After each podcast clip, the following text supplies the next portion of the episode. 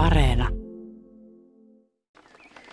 Kato, eikö tämä nyt ole jo? Tän olisi Linkolakin hyväksynyt. Tämä on ehdottomasti puu, kun kädet ei yhdy lähellekään ympäri. Tämä siis täytyy olla tämmöinen, no kuusesta on vaikea sanoa, nämä voi joskus kasvaa nopeastikin, mutta sanoisin, että tuommoinen puolitoista sataa vuotta. Varmasti tämä on jotain vanhaa laidun alueen reunaa tai vastaavaa ja jäänyt tänne sitten ylispuustoksi. Kyllä, mutta tämä herättää huomioon. Erittäin hieno, kyllä.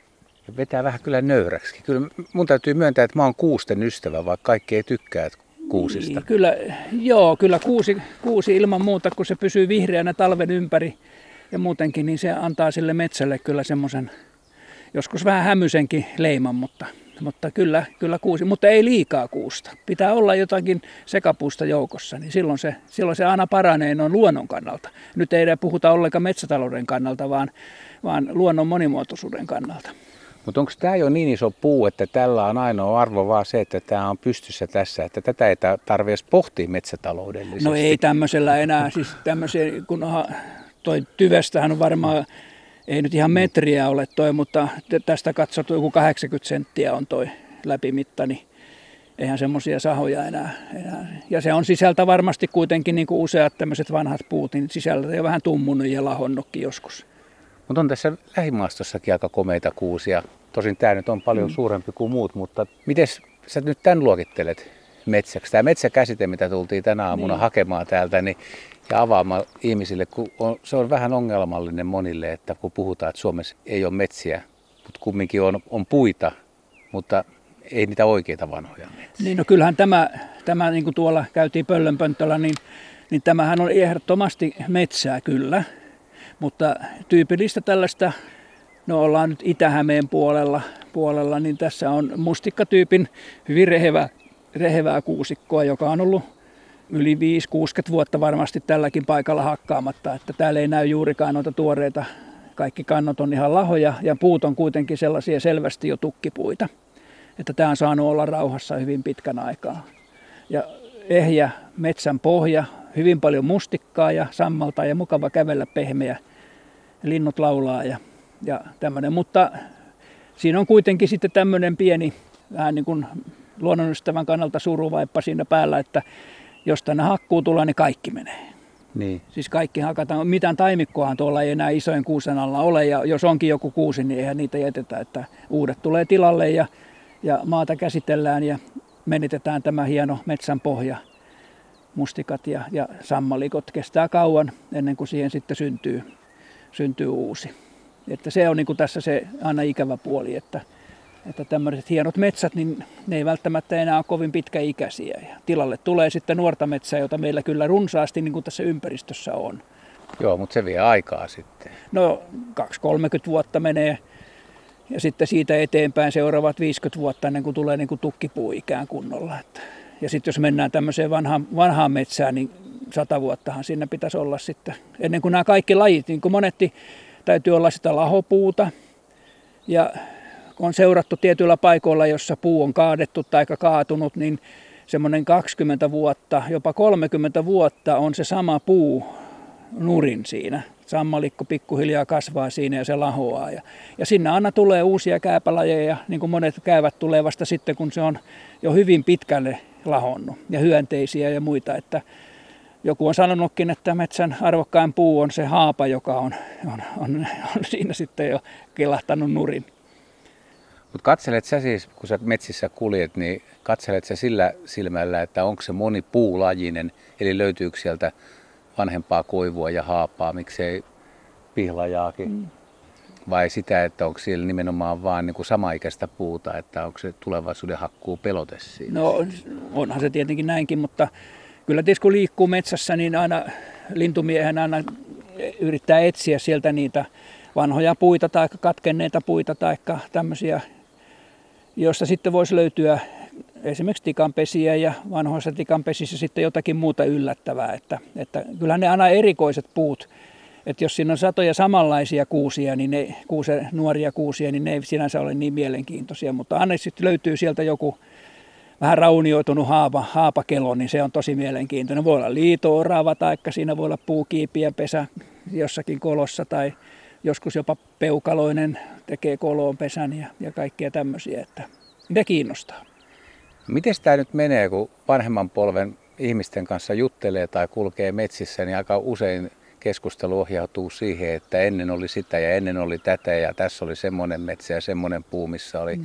sen ja sen petolinnun pesä ja näin. Niin päijät lienee sun sitä suosituinta retkeilyaluetta, niin löytyykö sieltä nyt semmoisia metsiä, mistä aina kerrotaan tarinoita? No kyllä valitettavasti mekin aloitettiin nuorena miehenä noita haukkojen pesien etsintää ja muuta rengastettiin paljon haukkoja muutamia vuosia oikein tehokkaasti. Kanahaukka kuusikko, eli semmoinen vanha, vanha jo vähän varttunut kuusikko, jossa sitten saattoi olla näitä kanahaukan tai mehiläishaukan tai muita pesiä, niin ne oli tietysti niitä suuren mielenkiinnon kohteena ja, ja niitä löydettiin sitten tietysti etsimällä ja karttaa tutkimalla ja kavereita, jotka ilmoitteli niitä, niin ne ovat kyllä melkein järjestään sitten hävinneet. Joitakin suojelumetsiä on jäljellä, mutta kyllä ne vanhat metsät on hävinnyt. Et siinä tavalla syntyy sitten tämmöinen kierto, että totta kai metsä kasvaa, tilalle tulee uutta, mutta, mutta kun se ei ole ihmisen elinien aikana se, mikä tapahtuu. Että jos vanha kuusikko hakataan, niin vasta seuraava sukupolvi sitten loppuvaiheessa näkee sen, minkälainen se oli joskus ennen. Ja se on niin kuin tässä se luonnon kannalta ikävä juttu, että kierto on niin nopeaa tässä metsässä, että ei niiden anneta varttua. Niin ja se on sitten vähän niin kuin henkilökohtainen tappio, kun sen tavallaan oman tutun metsän menettää ja haluaisi sinne vielä retkelle uudestaan. Sinne ei tavallaan niin kuin koskaan pääse ihan no, samanlaiseen. Ei pääse, ei pääse kyllä, että semmoinen hieno kanahaukka kuusikko, joka sitten on, on joutunut hakkuuseen, niin, niin se jää muistoihin ja, ja, ja haikeana tietenkin, koska niiden määrä vähenee ja näin monien lintulajien mahdolliset paikat, esimerkiksi meillä tutkimuksissa tämä viirupöllö, niin, niin kun niitä vanhoja, kun on vanhemmissa metsissä ollut yleensä nämä pönttöpaikat, niin ne vähenee ja vähenee ja, ja kiihtyvään tahtiin menee nykyään, että, että se metsän nuoreneminen on ollut se, joka on sitten aiheuttanut esimerkiksi viirupöllölle sen, että niitä mahdollisia pesäpaikkoja ei enää synny. Ei tämmöiseen metsään, niin kuin nyt tämäkin, missä me olemme, vaikka muutama hieno iso puu on, mutta tänne, ei tänne ole syntynyt mitään sellaisia kolopuita. Ja sillä tavalla niillä ei ole myöskään sitä pesimismahdollisuutta. Ja se on niin kuin se este, että ei ne vaan voi olla metsässä, jossa siellä ei ole niille semmoista hyvää paikkaa. Ja voiko te nyt kiteyttää ihan näinkin yksinkertaisesti, että kun semmoinen arvometsä, vanha metsä kaadetaan tai se tuhoutuu, niin joku voi sanoa, että no ne siirtyy vähän lähialueelle tai jonnekin muualle, mutta kun sitä muuta aluetta ei oikeastaan ole ja kaikki on pirstaloitunut. No niin, tämä on esimerkiksi nyt me todettu kyllä hyvin, hyvin selkeästi viirupöllölläkin, että, että kun se pöllöjen kotimetsä menee hakkuuseen, niin siellä ei välttämättä ole lähialueella kilometrien säteellä sellaista samanlaista paikkaa. Ja pitää muistaa, että pieni muutaman hehtaarin tai puolen hehtaarin metsä ei se, ei se riitä. Pitää olla kuitenkin vähän isompaa, koska siellä pöllöjenkin pitää elää pitkin vuotta. Talvi on se kaikkein kriittisen aika. Ja sitten ne lähimaaston hyvät metsät, ne on varattu. Et siellä on jo, ja toinen ääriesimerkki on tämä hömötiainen, jota on myöskin täällä seurattu, niin näistä vanhoista metsistä, kun ne häviää, niin ei ne voi oikein siirtyä tuommoiseen kuusen taimikkoon tai muualle. Ja siellä ei ole niillä sitä ekologista lokeroa, eli sammalikkoa ja äkälikköä oksistossa. Äkälien koloihin voi piilottaa tuhansia hyönteismöyttyjä, möykkyjä tai siemeniä tai mitä nyt laittaakaan sitten talven varalle. Ei ole sellaisia isoja kuusia, joissa oksien väliin voisi jotakin piilottaa. Niin semmoista uutta paikkaa ei ole ja vanhat paikat vähenee yksi toisen jälkeen, niin ihmettele yhtään, että sitten jotkut tämmöiset vanhan metsälinnut, niin ne vaan yksi ja toinen sieltä täältä häviää. Ei ole paikkaa, mihinkä mennä. Tuleeko sulle vielä retkillä sitten sellaisiakin yllätyksiä, että joku metsä tosiaan on vaikka talven aikana hävinnyt, että et olisi etukäteen saanut tietoa, että sinne tulee hakkuut, että tulee alueelle, jota ei enää ole? No se voi mennä viikonloppuna että semmoinen hehtaari häviää ihan viikon välein käy, niin se on jo pois.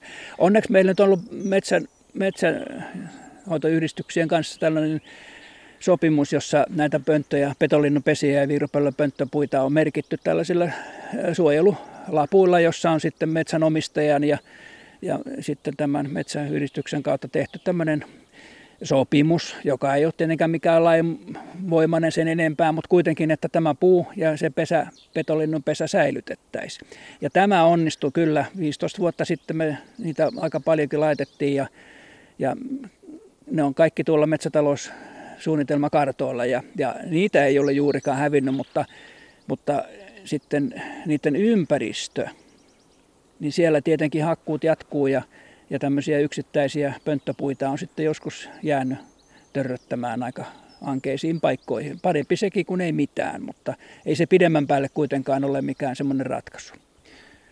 Päätetään tänä aamun retki kuitenkin positiivisia tunnelmia. Jos ajatellaan tämmöistä hienoa metsää tai suht hienoa mm. metsää vielä, niin mä tiedän, että sä oot enemmän tietysti toukokuussa ja kesäkuun alussa niin pöllöretkillä ja pöllöhommissa, mutta osaatko ajatella sitä metsää vuoden aikojen mukaan, että milloin se voisi muuten olla kaikkein kauneimmillaan tai kiehtovimmillaan, tai minkälainen sää pitää metsässä olla? Pitääkö Joo. olla aurinkoinen aamu vai sumua vai sadetta vai? No, kyllä kevät tietenkin on aina, aina semmoinen, jota odottaa ja, ja muuta, mutta jossain mielessä kyllä tuommoinen, kun me syksylläkin näitä ollaan, ollaan pitkälti aina vuosikausia huolettu pönttöjä ja muita, niin semmoinen lokakuiden vähän viileä aamu, jolloin, jolloin aurinko nousee vähän usvaa pellon reunassa ja vanhaa metsää ja sieniä ja hämäkin seittejä siellä, niin siinä on kyllä se hiljaisuus ja kaikki se esteettinen vaikutelma, niin vähintään yhtä hieno kuin kevään vihreys. Ja vielä täytyy kysyä se, että kun puhutaan, että metsässäolo rauhoittaa, niin miten se vanhempaa lehtoria, kun tulee metsään, niin tota, laskeeko verenpaine? No joo, jos se tässä, metsä on jäljellä. kyllä, kyllä. Tässä on vähän vitsailtu, että jossakin tutkimuksissa todettiin, että puoli tuntia metsässä kävely niin aiheuttaa parannusta mielenterveyteen, mutta jos me kymmenen tuntia täällä kävellään, niin aiheuttaako se sitten jo 20 kerran verran sitä, en tiedä, mutta ilman muuta tämä on ollut työelämän ohella, niin luonnossa liikkuminen niin aivan ehdoton ilman muuta, paitsi että se on mielenterveydelle esteettisesti ja sitten myöskin jännitystä.